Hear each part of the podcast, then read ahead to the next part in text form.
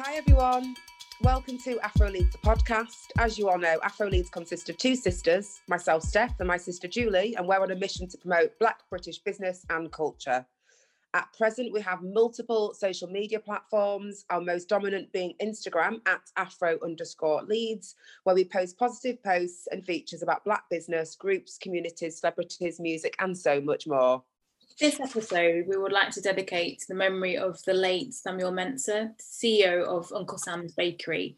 He was one of our most gracious guests on last season's podcast, and as everybody else has received the sad news that he unfortunately passed away in January of complications of COVID 19 infection. So, our thoughts and prayers go out to his family, friends, those who knew him, who must still be in shock with this news. And yeah, we'd just like to dedicate this episode to him. So it seems appropriate to start our review of season two by reviewing episode nine. To start with, that was the episode that uh, Samuel kindly joined us on. And it was wonderful to meet him and to hear about his journey, uh, his family's journey, and how he took the reins um, and his plans for the future. It was just really interesting to to meet and talk with him. Yeah, it was really apparent that family was at the core of a lot of his decisions and um, his support throughout his career. Obviously, he had a very varied career, and we touched upon his success in music, his yeah. success working in private sector business, and obviously when taking the reins at Uncle John's Bakery as well, and the, the whole family unit, the emphasis of being, you know, from a you know close Ghanaian family was really apparent through all of the conversation really. So yeah it was one of the, the key things that I, was, I thought it was really nice to hear like a really strong successful black man be really uh, aware of you know the culture the family unit as well as you know the unique skills that every one person possesses as well but how strong it is when it's connected with family. I thought that was really really interesting. Yeah it gave a strong sense of like the two words i want to say legacy and purpose. So like recognizing that his parents have created this wonderful enterprise from nothing but hard work and determination, you know, starting off hiring another bakery at night to make their produce before they're able to acquire their own premises. And just how, despite um, developing his own successful music career, he recognized, especially as, you know, well, being the oldest child, that the time had come to maybe put that ambition aside for the greater good of the family as a whole. And you can see kind of some of the developments that seem to coincide with the time that he became the CEO.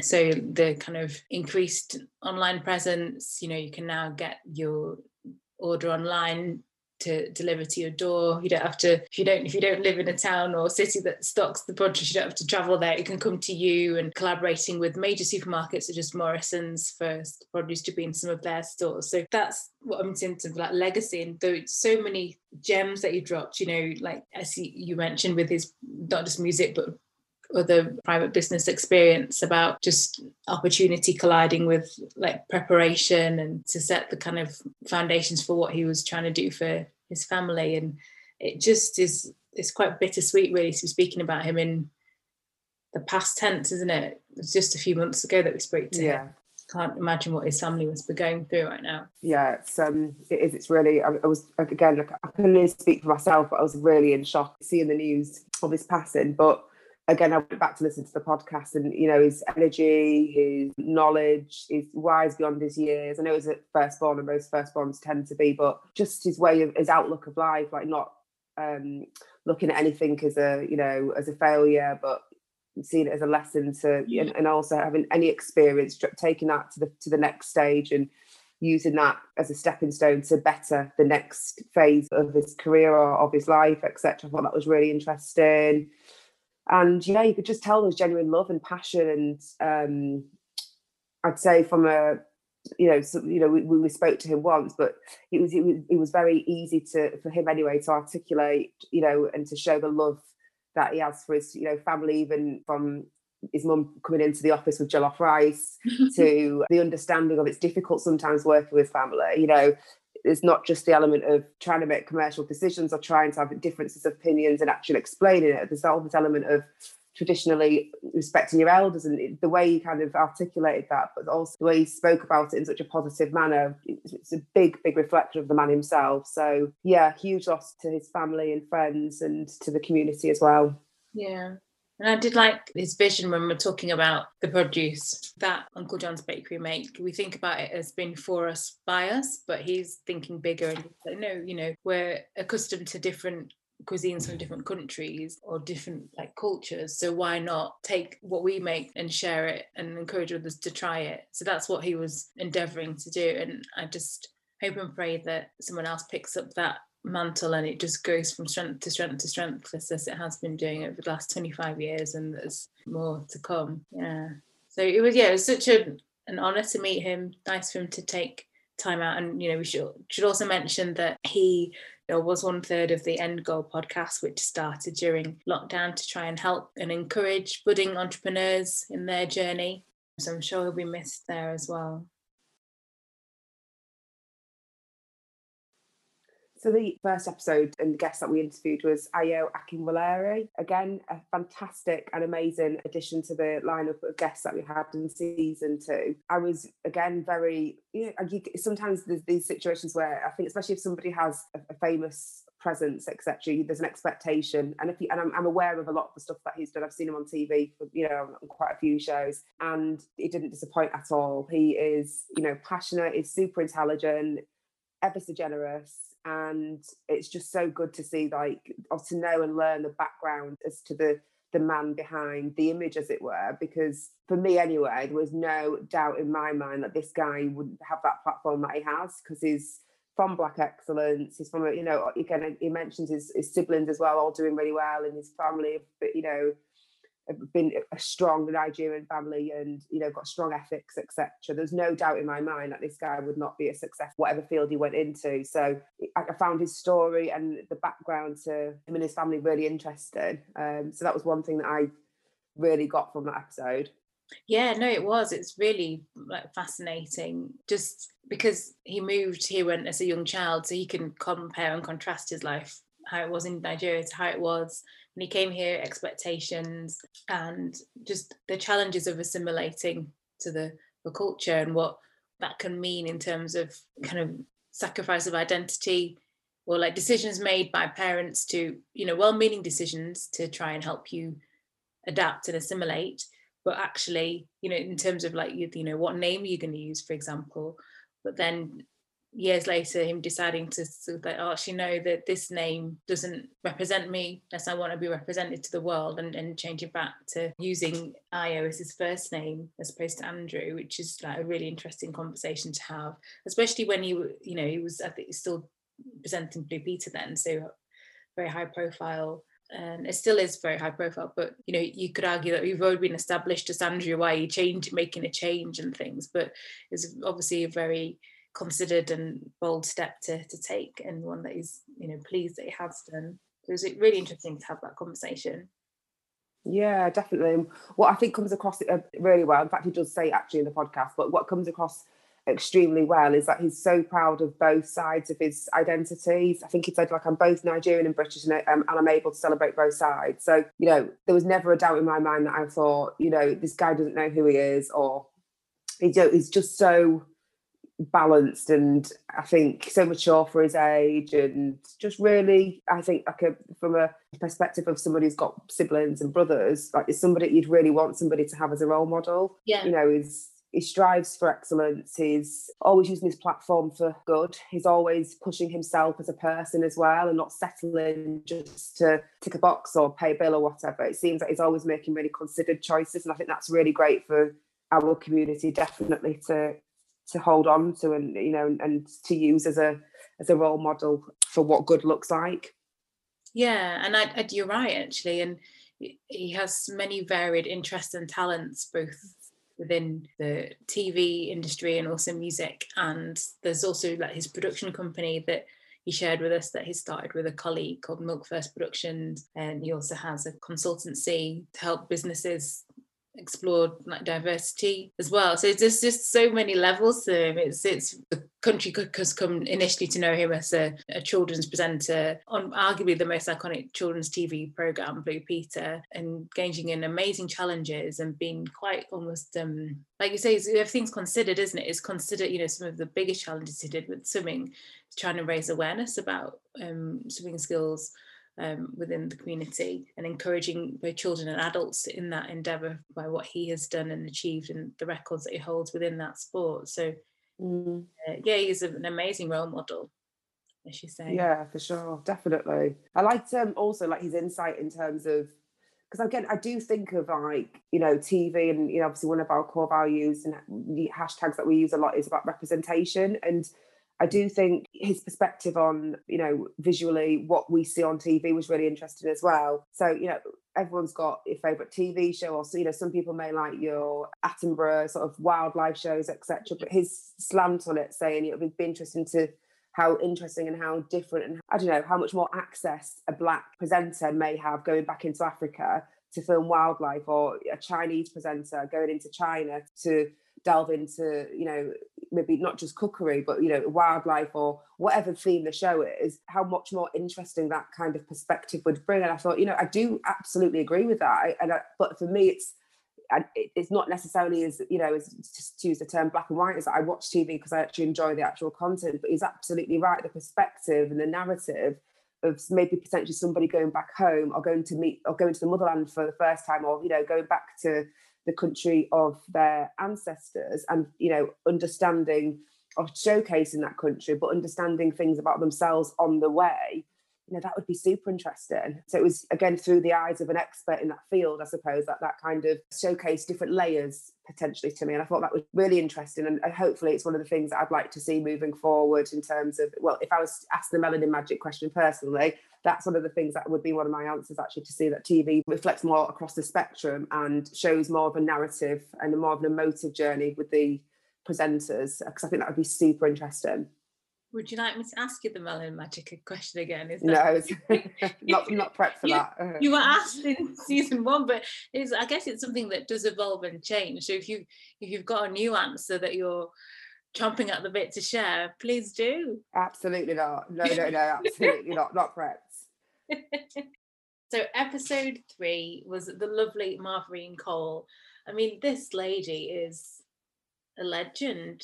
I think she's amazing. Again, I'm going to say again, like role model for young people in the many different roles we've seen her, whether it's as you know now academic within the industry or as a news anchor, radio presenter, radio producer, television producer. You know, there's so many different areas. I mean, I'm sure her students are just like in awe because she has such a wealth of experience within media and what she does bring is exceptional. Yeah, I fully agree. I think what comes across is she's so humble and accessible, regardless of all the major accolades and fantastic things that she's currently doing and has done. You know, she's just she just came across as so easy to talk to, very encouraging, and you could you can imagine she's people would be chomping at the bit to work with her because of that personality trait. She's got all the skills, she's got all the competences she's probably somebody that comes with so much energy, but somebody who's easy to work with as well, and just mm-hmm. someone who's so accessible. There's no doubt in my mind as to why she's so successful as in, and, and why she does such a variety of different projects. Because you can just imagine people just dying to work with her um, and wanting to have a piece of that Marverine Cole vibe. She's incredibly multifaceted, and I just felt she was so like, generous and warm and yeah. well, it's her passion. It was really interesting when we were asking her about how she got into the industry. As a young teenager she felt that the industry wasn't for her because she wasn't reflected in it. So she initially went down a different path within business but always kept a toe in the media whether it was like radio shows and things like that. And then at the age of I think 30 she took the plunge and did a postgraduate studies in media. And it's interesting isn't it how yeah it shows how important representation is and because people are growing up seeing her on television that may help influence the choices of other people growing up because they've seen her and it it's kind of encouraged them yeah definitely i think the for me it was the just seeing a black woman a gorgeous black woman who has got such a good rep in the whole beer industry. Like I've never seen that before. I do like a good beer, I do like a good sesh. But again, I'm very much aware that kind of like ale bars and things like that. I've never necessarily been a place that I would genuinely feel comfortable in. And that's on me. It's not because I've ever particularly gone into a place and felt like I didn't fit in. I just thought it was just full of, well, just, just I just didn't think the place was for me. So to hear the perspective that the actual industry is incredibly welcoming, both here and in the States, and that her journey has been so lovely and again somebody who's obviously so educated and you know inquisitive you know no stones unturned she is the best person to kind of have that conversation with so that was i think i found that really interesting and really encouraging because yes, it, she is that kind of the pioneer for me, in my eyes anyway. But there's always a new industry or a new stone to turn for somebody. It just takes one person to take that plunge. So really inspiring that, um, again, another element of her personality, you're not being put off by whether it's a career change or dipping a toe into an industry that she probably at the beginning didn't really have much insight into, but coming out a be a sommelier and you know an expert and obviously writing for BBC Food, etc. So yeah, incredibly inspiring. And yeah, I just genuinely thought, wow. I, I, knew a lot about her before the podcast, but I left thinking, crikey, this we need to bottle whatever she's taking. We need to bottle it up because it's it's something that it's something that everybody needs a piece of. I agree. I loved the documentary that Marverine has produced, which was the Black Girls Don't Cry, and just thought it was an amazing piece of work and narrative. And I think lots of people responded in that way to be almost like relief that, you know, having the strong black woman narrative, not that there's anything wrong with being a strong black woman, but you know, if you're having a bad day or if you suffer from anxiety, depression doesn't make you any less strong. You know, the, the, and these things are common and normal. And we need to speak about it because we don't yeah. uh, enough within our culture. And I really loved. I thought it was really great that not only Marverine but the two ladies that were interviewed shared so candidly about their experiences. And the thing that I took away and I'm trying to look into in work is this concept of culturally sensitive therapy because we try and treat everyone the same with cognitive behavior therapy, which, you know, there are long waits for. And obviously that's because demand outstrips the current supply.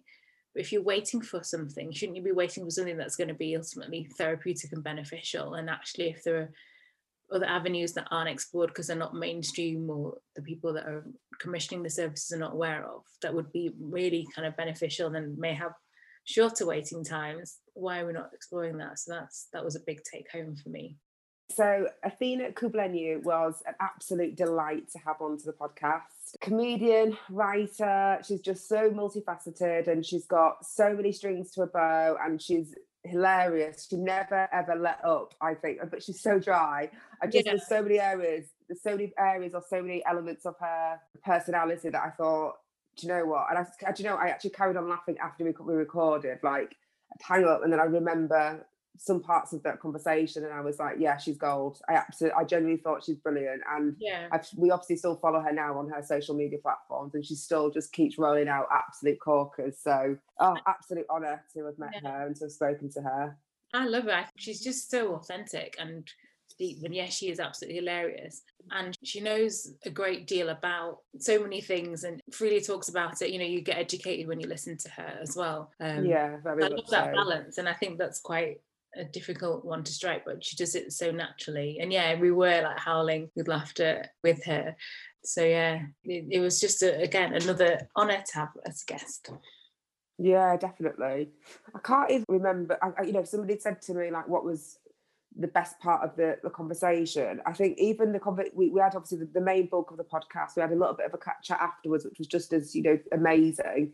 Um, I couldn't pinpoint like an area where I thought was my, my highlight because all of it was whether it was like talking about her life before becoming a comedian. I found yeah. that extremely interesting. Working in project management and even the stories that she came out with, you know, about that element of her life. Like I think she spoke about a guy who'd rocked up to work in board shorts, and she's like, you know, we would never rock up to work in board shorts. Yeah. Uh, um, and then obviously going into the whole element of being a comedian and you know just some of the trials and tribulations of that. You know, the culture, the you know, opening my eyes to areas I would never even think of. Like, you know, yes, there is issues with representation across every industry and sector, but you know the actual buildings where most comedians perform are not accessible to people that are in a wheelchair so that obviously means that some people especially you know intersectionality wise if you're black and in a, in a, in a wheelchair or even you know, whatever race you are in a wheelchair, there is a, a physical barrier for you to entering that industry and succeeding. Yeah. So there were so many parts of that conversation that I was like, God, this woman is just gold. She's amazing. And just what everyone needs to follow her and listen to her because she's amazing. So she was very candid, wasn't she, in, in talking about some of the barriers or obstacles that have to be overcome as a black woman in the comedy industry.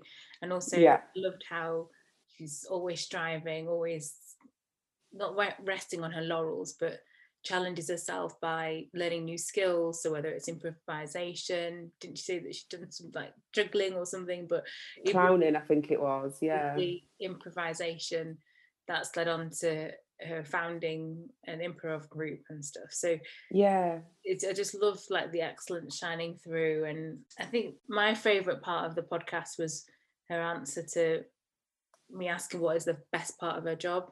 I oh yeah the answer and yeah it, and then just like I guess the delivery of it was hilarious. So um yeah, she's a, an amazing woman. I'm sure she's got incredible career ahead of her and definitely absolutely and as she was saying like we ought to have her back again actually as we say with everybody but after the conversation like after we recorded talking about um heritage what it is to be mix of mixed heritage and how you know mixed heritage doesn't mean mixed like or doesn't have to mean or doesn't always mean of mixed caucasian and yes. um, african heritage uh, Good point, yeah. And yeah, so that's definitely something I'd love to explore with her on another podcast. Yeah, agreed, 100% agreed. I, again, I listened to this podcast, the, this episode as well. I've listened to it a few times when just for a giggle, it just lifts me up because I think, like you say, the answers that she gave, and if you haven't listened to it, go back to listen to it or go and listen to it. It is it's definitely worth a listen to, as all of them are. But this one really gives me a giggle, so that's a final plea for, for, for to go back to listen to this one episode five, we had Nathaniel Peat. So, wow, it was really interesting to meet this guy who's got an incredible backstory and an incredible range of current interest that is like smashing and excelling and encouraging others to do likewise. Yeah, he's just a king, isn't he? I had a, as I'm sure you did as well, had a inkling as to you know just how good the conversation was going to be how varied but it, it kind of just well for me anyway totally surpassed my expectations because like you say he's got so many strings to his bow he's got so much to give and to offer in terms of just sharing information sharing affirmations sharing good vibes positivity examples as to you know how to navigate through the world. An incredibly generous person. I got so much from that conversation. Again, it's another one of those podcasts that I do listen back to again, especially the affirmations at the end, because I just thought, wow, this is just just poetry, emotion, just gorgeous. Really lovely to listen to. Yeah, the affirmations were really powerful and definitely something I've shared in other networks because I think mm. we all need them. Um, life is tough at times. If you start your day with a dose of positivity not going to hurt and actually can help especially through current issues. But yeah i just loved hearing about arguably the biggest hurdle in his life is the one that stays with him. Overcoming that is what stayed with him and has propelled him to be who he is today. So you know yeah. into study his physics a level become yeah. a pilot um, and all the rest of it is falling into Black belt. not not kind of giving up on on that opportunity.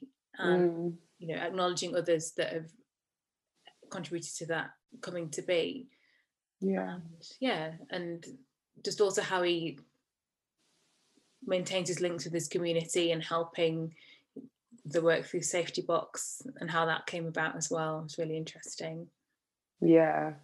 Do you know what as well i learned loads because i think what i think and i've explained this to you know with friends and colleagues etc is that being black and British is so different for every single individual's experience. So Nathaniel Peat's experience and his you talk about strong Jamaican upbringing and obviously now safety box, etc. For me, I learned a lot because I, I, the, the, there are lots of differences. There are lots of similarities as well. There's so many things that he went through growing up that I can't relate to, but again, I can learn from the lessons that he went through. And he's very, very good at showing that you know these lessons aren't just unique to him or unique to this situation it's actually the understanding of the situation the mindset that can actually translate to a variety of different situations and i think that that came across really well for me you know i think one of the elements is you know it talks about as you mentioned about the you know everything that's worth achieving is it's going to give you some element of working hard at. And again he used that the a level you know example and you know how he had to queue and go keep going back the queue we set the way keep going back. But you can use that situation in numerous different ways and in numerous different situations that reflect your own life and things that you're going through. Likewise you know the element of i think you mentioned about black teachers and how important having black teachers were and that's another topic that's come up in quite a few different podcasts mm-hmm. as well. So a lot of the things he said, again, having gone back to listen to it a few times, I think yes, if, if, you can look at it at face value and just take it as his journey, but there's lots of things and lessons that you can adapt to your life and sort of take it to the next level. So I, again, I really recommend if you've not listened to that one, please do have a have a listen to it because it's absolutely awesome. So after Nathaniel Peat, we were blessed. Oh, I love this lady. She's amazing. Such a really nice, sweet soul. And yeah, she was, wasn't she? She was lovely. And that, that's Deborah Jaja, who is the founder of Colour Celebrations, the wonderful milestone cards for children of colour. She's amazing. I couldn't agree more with what you've said there.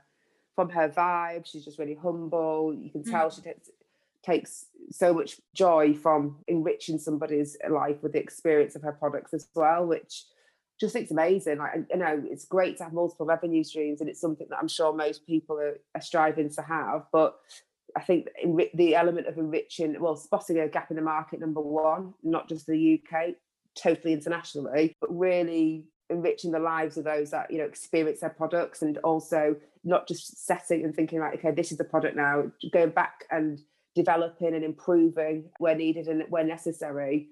Just absolutely inspiring and again a role model. I definitely think she's i wouldn't say the word stop but i definitely do check out her instagram a lot. She shares so much inspiring information. She uplifts every single person that she encounters and she's got a really solid group of individuals that like a sort of a I don't know whether it's kind of intentional or not, but they really do champion each other. And I love that the vibe's really positive and there's so much that I get from from that kind of environment. So I, I think it's really beautiful to see. So definite another role model for people to check out. She really is generous with sharing her platform, whether it's features on other businesses, guest takeovers.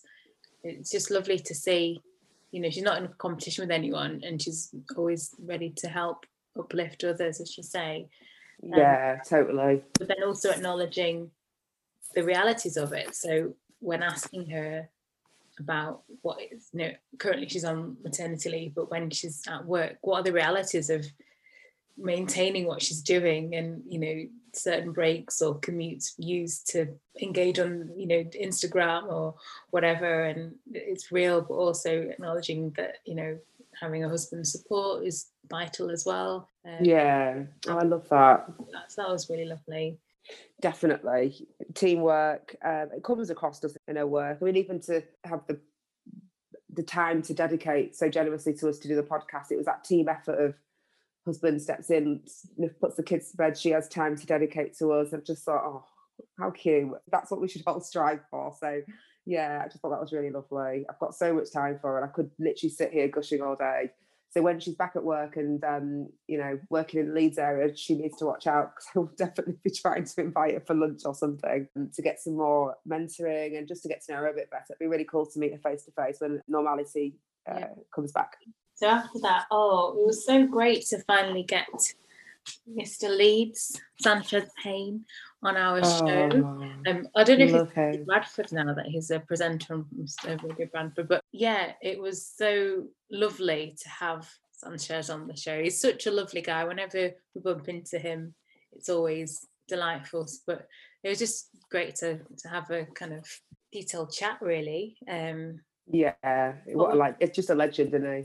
What was your favourite part of our conversation with him?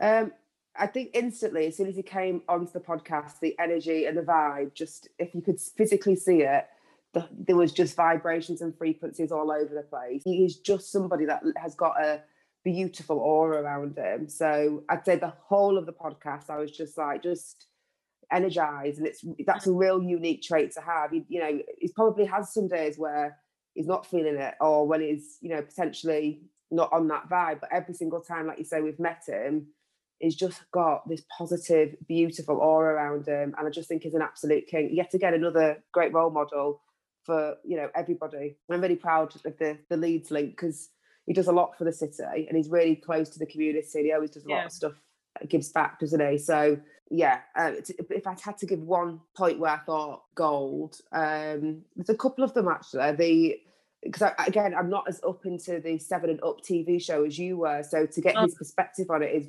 brilliant. It was absolute gold, and I think the show itself, it's. So the reason why I was because I remember watching the predecessor of that, or like the tail end of that, where they'd done it. Because I think it started in like the 60s, 70s before. So the his was like mm. a new, the re, re kind of visioned one, and it's just it, that was kind of fascinating just to see how people's lives had progressed. But then, yeah, to meet somebody involved in that process, I was really intrigued just to get his perspective. Yeah, definitely. And even how he got into, involved in the show, mm. so wasn't he showing people around his school? And obviously, it's that positive aura and that magnetic kind of personality that obviously the producers thought he's a star. We need, to, we need to have him in the show. I loved him when he was saying about because you were asking him about what's it like. Do you actually meet the other people that have been followed? And you're saying, oh, actually, yes, not followed, but you know, um, feature in the show. And he was like, yeah, you know, especially at the first one, the younger, and how he was saying that mm. they had like a disco at the end, which featured in the show, and just he was thinking, I'm gonna watch this. I'm gonna do like a Michael Jackson kick, and it's a showman, isn't it? I was saying, you know, now you know when I when I have kids, they can see I was cool and stuff like that. I've always been a legend. Yeah, show them. I'd have to tell them I could show them.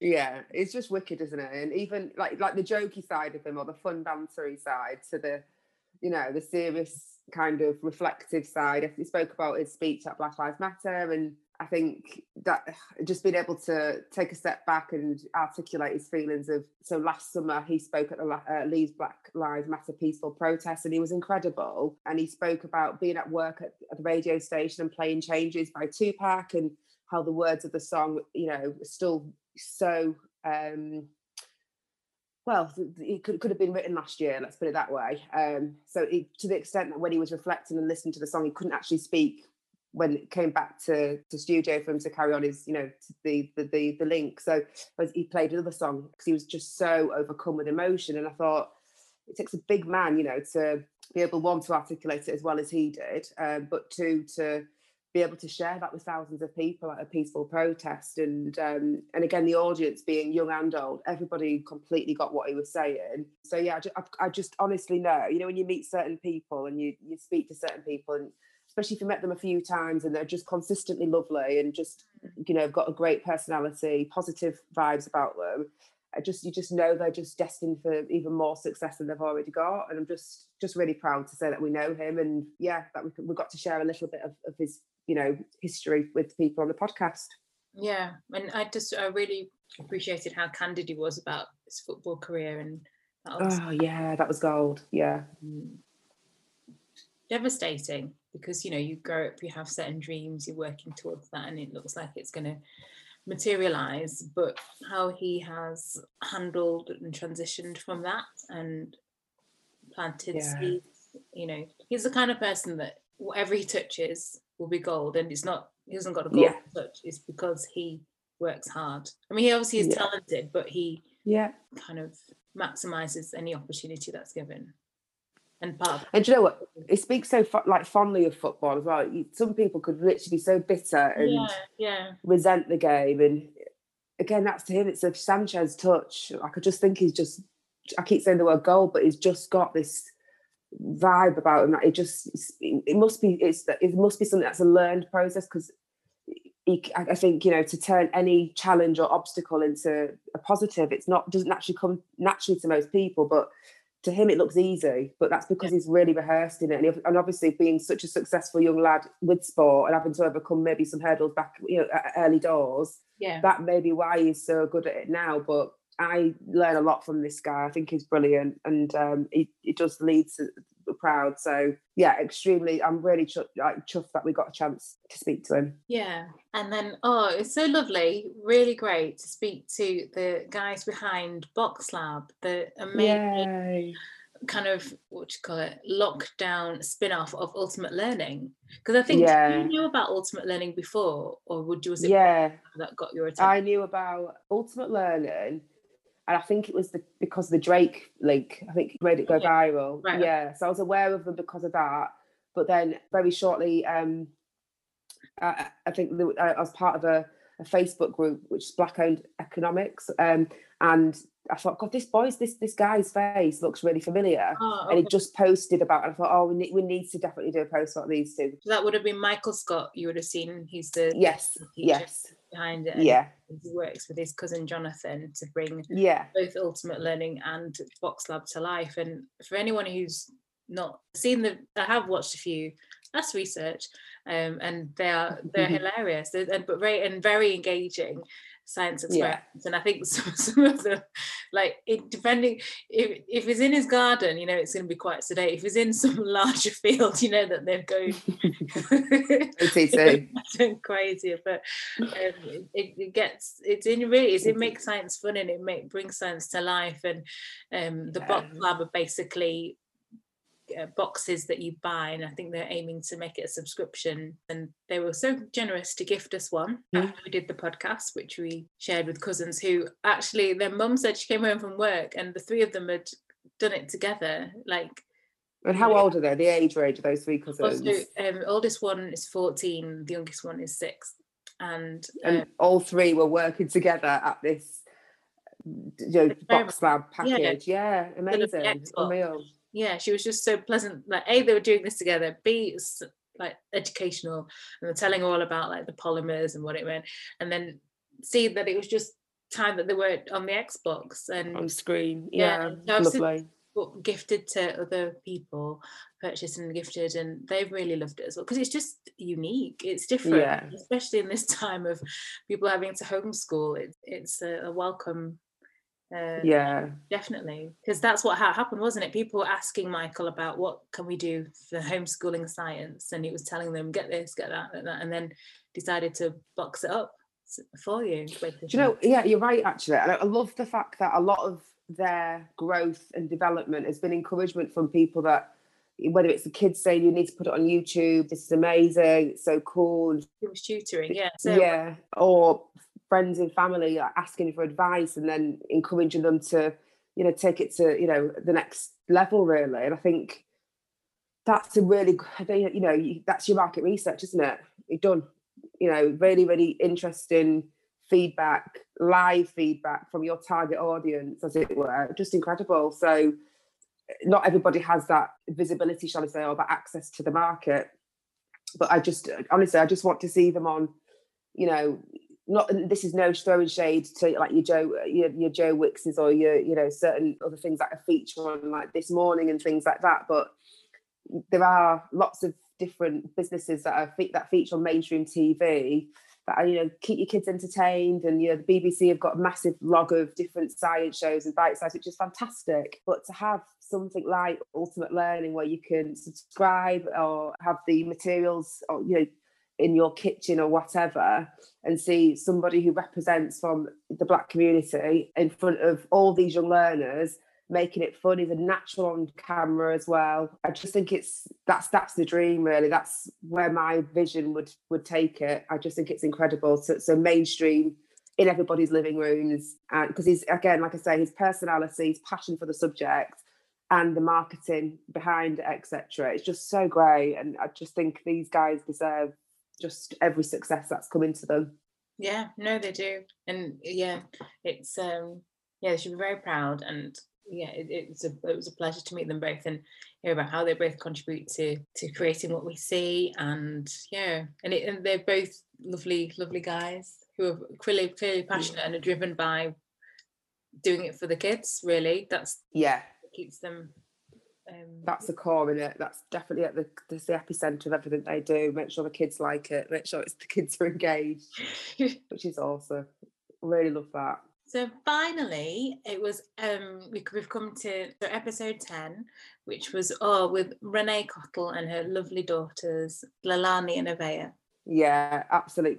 We've been desperate to get these girls on. Yeah, they're just lovely. I just absolutely love just their vibe, the fact that they are so supportive of each other, they encourage each other. I mean, don't get me wrong, I think Renee was very clear that, you know, it's not all sweetness and light, but it's you know, when it comes it's not all buttercream icing she said yeah but it's very um it's apparent that they you know they support each other and when you know when when they need to it's like they're there for each other and they've got this element of like a united front and a united brand which i think is just incredible. And it's a skill that it takes a lot of effort to do because you know not every day you do feel up for social media or you do feel up for um you know potentially put yourself on camera or speaking on the podcast but whatever they they bring it every single time. So i do have so much respect for them and they're learning so many skills at such young ages that i just i'm so excited for their futures. Yeah skills and lessons and resilience and also an appreciation that the status quo is not the only way on and to succeed in yeah. life which i think is you know i said i think i said on the podcast they're learning stuff now that you might pick up in your 20s you know and mm. they're already doing it and even if they go on to formalize what they're doing like say you study business studies you've got awesome life skills experience experience that demonstrates what you're you're doing. Yeah, definitely. It's nice that they've got the practical side of, of running a business and entrepreneurship at such a young age and you know that Renee has been so giving in terms of her time because you know to set any business up it's not going to the, the lion's share as she did say will will go to, to Renee to set things up and to you know instill the the um, practices that the girls would have to take on board so um yeah, it's I just think again role models again totally. I'd love to have a, a family like that, um, whereby um, she, she's bringing up young women, um, and you know there's no holds barred. I mean, when she was talking about you know racism in school and you know her potential experience at school, the kids know about this, and I think it's really important that you know that they that she, that, that that it is that visible. It's lovely that they understand where the mum's coming from when it comes to like you know potentially going into school and speaking to teachers or stepping up and supporting the children. It's not going to be a shock as to why this is going to be triggering or why this is going to you know have a reaction. It's it's, it's they're all very much part and parcel of part of the conversation which i think is a really nice way to, to allow them to have mature attitudes to things like race and to how they should be treated now they should advocate for them advocate for themselves. I think that's key regardless of what your ethnicity you need to know your value as a person and mm. uh, and also so it must be really reassuring that you've got somebody that will um is there to fight your corner but is equipping you to do that yourself as well and they have a really lovely open relationship they you know get the impression that the girls can come to them about anything and everything yeah really so true so yeah and they're just amazing inspirational really extraordinary young ladies and smashing it. Because what it's not like you know what they're doing the cookies these desserts do-rags masks and obviously renee's cakes they're of supreme quality you know? Oh god yeah. Yeah so it's uh it's a real professional outfit that they're running and an inspiration to so many. Yeah super proud of them. A real pleasure to have on the show so I think that's it. I think that's all. That's a recap of season two. If there's any that you've missed, I can only just again final plea. Please go back and listen to them. You'll find them on the usual channels, and like we say, um, normally between um, an hour, maybe a little bit over, but they are definitely worth a listen to. So please go back and listen to them. Um, we cannot wait for you to listen to the guests that we have in store for you for season three. My goodness, are you in for a treat? But until then, here's a few clips of season two. We hope you enjoy.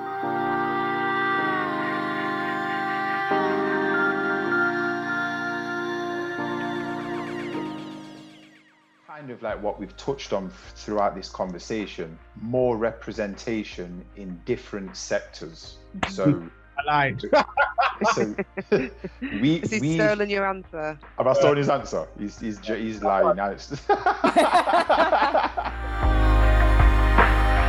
what is interesting is and beautiful to see, and I absolutely love it. Black people who own businesses putting the Black Pound Day thing up and talking about their blackness with so much pride and so much volume when we know we keep it 100% real, a lot of businesses try to appear as white as possible because they're in survival mode and they know that racism is very much a thing. Yeah, I think what's been interesting over the last few years is the encouragement of the black pound in many respects and spend black, and something that's really been pushed out across many places. And I think, especially what's been happening over the last few months, white people have been encouraged to look at the products they buy as well. And I think also for us, it's, it's ownership. You know, um, let's face it, every single black hair company I go into is is not run by black people, which is, which just saddens me hugely. And you know that you know black hair and black skin products, whatnot we need to take ownership of that. You know, we really need to be the the singers of our own songs in many respects. And I think now's the time, if any, uh, that we're a lot more conscious as a, as, as, a group of people, whether you be Caribbean black, South American black, African black, to really start taking hold of what we are and what we buy then realize the, the, the, stakeholders, the people that hold the power, the people that are responsible for putting media out there and those stories out there are all of the same demographics. So they didn't actually see nuance, beauty of the nuance. Do what do other people have to do to yeah. get to get work? And so it's a very difficult environment where you know you're not being judged by what you're producing. You're being judged by someone's appetite for change, yeah. which is normally very which is normally very low.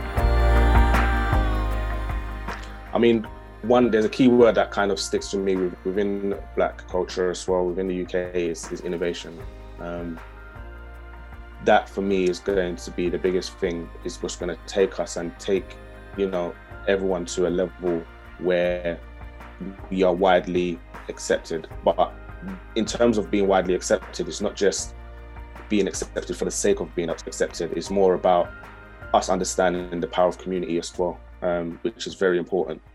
Us understanding the fact that you know if we want businesses to succeed as much as possible we buy from within um, as much as possible um, because that cycle of of um, of money and and infrastructure works continuously so if i if for instance if i did a, a hair company and then there is another black owned shop that is a stockist and then there is a customer also that wants to buy that particular product that already is a cycle mm. if you also if you're someone that imports or does raw materials for those specific products. Again that's another part of the cycle. If you're someone that produces the plastics for or sustainable packaging for that particular um, company that's part of the cycle. So it's us under, just understanding how to be part of a cycle to sustain and to build moving forward which is that's what is going to change things. I feel like growing up, there has been a lot of individualism to a certain capacity,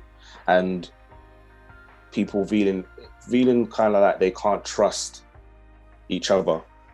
But I just kind of feel like that's just something that's been put into our minds and you know systematically being pushed on us over the years. So I think it's just kind of getting out of that mindset and really just looking forward in terms of how we can work together to build a better future. And uh, you know, we don't know what tomorrow's going to look like, but as long as we prepare as much as possible and build as much as possible, when the opportunity comes, we'll be able to to, to maximize that to the to the best of our abilities. The main focus for them having their businesses is just to know and just become familiar with having multiple streams of income. Just have just becoming familiar with the fact that you don't have to wait until someone tells you that you're old enough to run a business or you're capable enough to run a business or you've got enough in place to run a business. I just want them to get comfortable so it's just it's just the norm for them to be able to generate their own income without being, you know, beholden to an employer or having to do a job that they hate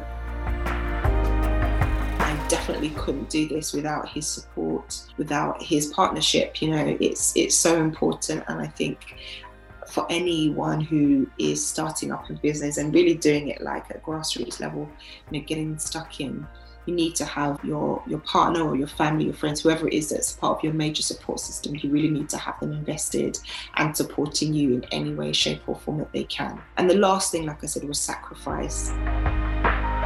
Next five, ten years, if we want to see real change, anyone that's already made it through needs to turn around and say it to their masses and let people be be an example and also set a clear path of how people can follow in their footsteps. You don't just have to be a footballer or a rapper. There's so many other ways that you can be very successful and you have more than enough ability to do so. So I'd say pathway, evidence and support and confidence and self-belief will take us to where we need to be.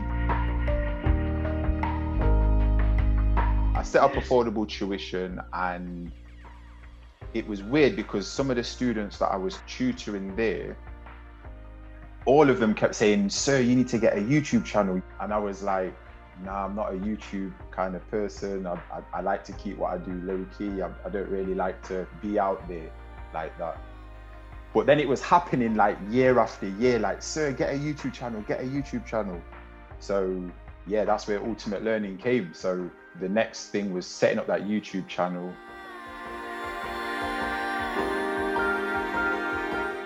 everything that is worth achieving is hard. Mhm. You're asking me a very hard question because each one of those has been hard. Mhm.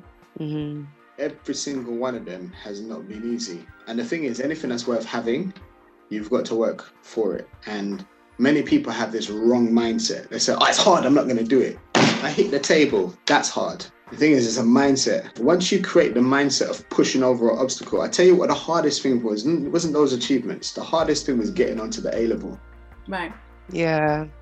That was the hardest thing because it was at that point I realized that no doesn't mean no.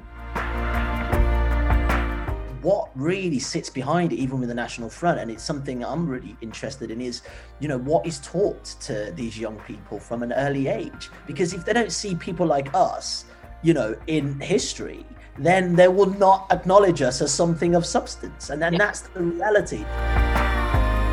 So if you want to work in the public sector, it's really easy. It's the same. The structure is all the same. So you know, and I remember what this guy came in on his second day. He wore like board shorts and flip flops. Mm. I mean, could you imagine our parents immigrating from a country? I can't imagine even working in another country and just rocking up to the office in board shorts and flip flops. Mm. Luckily, one of the managers who was back as well just sent him home. But I just thought this, this is just like, I was like, wow, you don't, you really are at home. You literally just got here two weeks ago. You're you're at home, man. For real. So it's, it's totally, and I'm not saying that we should throw the baby out with the bathwater. There's nothing wrong with us having a certain personal standard that we Yeah. we like, but we just need to, it's about don't think you don't deserve to be in a space and that you have to justify your existence. And then the response afterwards as well was just you know people just going thank you for making this and highlighting all these issues that i thought you know i thought it was just me. I didn't know anybody else who knew about you know how we're stereotyped and all the rest of it. I'm going to get help now. It was just kind of like a, a shock that uh, 30 minutes of radio could have such an impact To your listeners, man, I want you to repeat to yourself, right, as you're listening to me. I want you to close your eyes and I want you to empower yourself and say to yourself and repeat the words. And you say, My life has purpose. My life has purpose. I want you to close your eyes. I want you to say, My story is important. And when you close your eyes, I want you to see that in your mind. I want you to say to yourself, My voice matters. My voice matters and understand that wherever you are, your environment, you can just speak out and that voice can take life. The power of life and death is in your tongue, and you've got the ability to manifest things. I want you to say that my dreams count. My dreams count. And I want you to repeat, I was born to make an impact. I was born to make an impact. And as you go through your life daily, just have these types of affirmations which will help you to aspire higher and move forward in your life into your destiny.